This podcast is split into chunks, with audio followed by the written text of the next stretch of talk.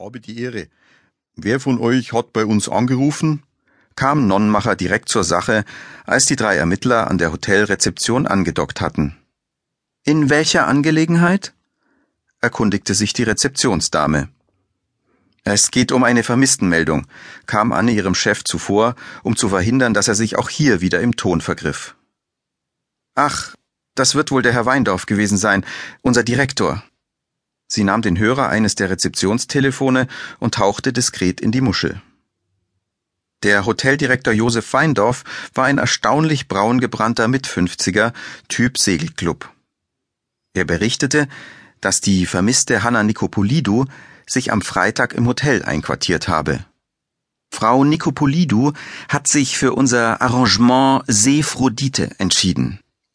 Neben klassischen Anwendungen wie Face- und Bodypeeling Qi-Yang Energieflussmassagen und Entspannungsbädern verwöhnt es auch mit einem Yoga-Crashkurs, Focusing und Qigong mit Biofeedback. Und welche dieser Anwendungen hat Frau Nikopolidou wahrgenommen? Keine, rief Josef Weindorf aus. Er klang beleidigt. Das ist es ja, obwohl sie das bei uns all-inclusive hätte haben können. Sie hat am Freitagabend um 17.52 Uhr eingecheckt, später hat sie zu Abend gegessen und ist dann wohl zu Bett gegangen. Und seither wurde sie nicht mehr gesehen? fragte Anne ungläubig. Äh, wissen Sie, ob sie die Nacht im Hotel verbracht hat? schob Kastner hektisch hinterher. Der Hoteldirektor zögerte einen Moment und erwiderte dann mit leicht genervter Stimme Am Frühstück hat sie auch noch teilgenommen. Jedenfalls sagt das unser Computer. Und das Zimmermädchen teilte mit, dass das Bett von Frau Nikopolidou nicht gemacht war, als sie morgens zum Reinigen kam. Aber danach war Frau Nikopolido, so hat es jedenfalls den Anschein, nicht mehr drin. Können wir das Zimmer einmal in Augenschein nehmen? Natürlich, erwiderte Josef Weindorf. Aber eines ist noch erwähnenswert.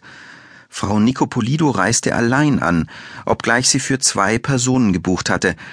Unser Buchungsprogramm verzeichnet einen weiteren Gast, Frau Katja Engels, doch sie hat nicht mit eingecheckt.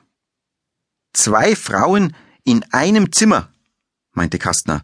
Die Vorstellung inspirierte ihn ganz offensichtlich. Anne verdrehte die Augen. Wer war an der Rezeption, als Frau Nikopolido eincheckte? Das war unsere Frau Himmelsgarten. Der Hoteldirektor rief seine Mitarbeiterin herbei. Sie haben Frau Nikopolido eingecheckt? fragte Anne freundlich. Die Angesprochene nickte. Sah sie lesbisch aus? platzte es aus Kastner hervor. Seppi, bitte, fuhr Anne den Kollegen an und wandte sich dann wieder der Rezeptionsdame zu. Hat sie gesagt, weshalb Katja Engels nicht mit angereist ist? Frau Himmelsgarten nickte. Sie sei krank geworden, hat sie gesagt. Und haben Sie äh, das geglaubt? wollte Nonnenmacher wissen. Die Gefragte zuckte mit den Schultern. Weshalb sollte ich das denn nicht tun? Anne wandte sich Josef Weindorf zu. Können wir dann jetzt das Zimmer sehen? Betrat man das Hotelzimmer, gelangte man gleich links ins Bad. Ging man an dem großen Wandschrank entlang geradeaus, stand man in einem etwa 30 Quadratmeter großen Raum mit zwei Betten. Haben Sie eigentlich einmal versucht, Frau Nikopolido anzurufen? Sie hat doch sicher eine Telefonnummer hinterlassen, wandte Anne sich an den Hoteldirektor und scannte den Raum. Am Fußboden vor dem Bett lagen Hotelschläppchen aus Frottestoff. Auf dem Nachtkästchen befand sich ein Buch mit dem Titel Risiko. Sie geht nicht ans Handy, antwortete der Hotelchef. Wir haben es bereits mehrfach versucht. Auch auf die Mailbox haben wir gesprochen. Eine andere Nummer haben wir von ihr nicht.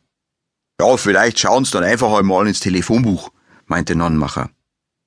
Für München gibt es zu diesem Nachnamen nur einen einzigen Treffer. Das ist ein griechisches Restaurant. Aber auf der Website dieses Restaurants, hm, es heißt Melissos, stehen Inhaber mit anderen Vornamen. Josef Weindorf zögerte. Und äh, wir sind diskret. Wir können doch nicht unseren Gästen hinterherforschen. Kastner hatte den Wandschrank geöffnet. Dort fanden die Ermittler ein paar schwarzer, hochhackiger Schuhe und einen kleinen Rollkoffer.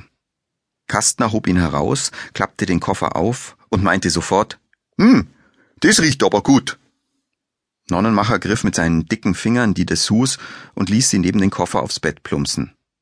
Hanna Nikopolidou hatte sich für ihr Wellness-Wochenende angesichts der frühsommerlichen Jahreszeit elegant sportliche Freizeitkleidung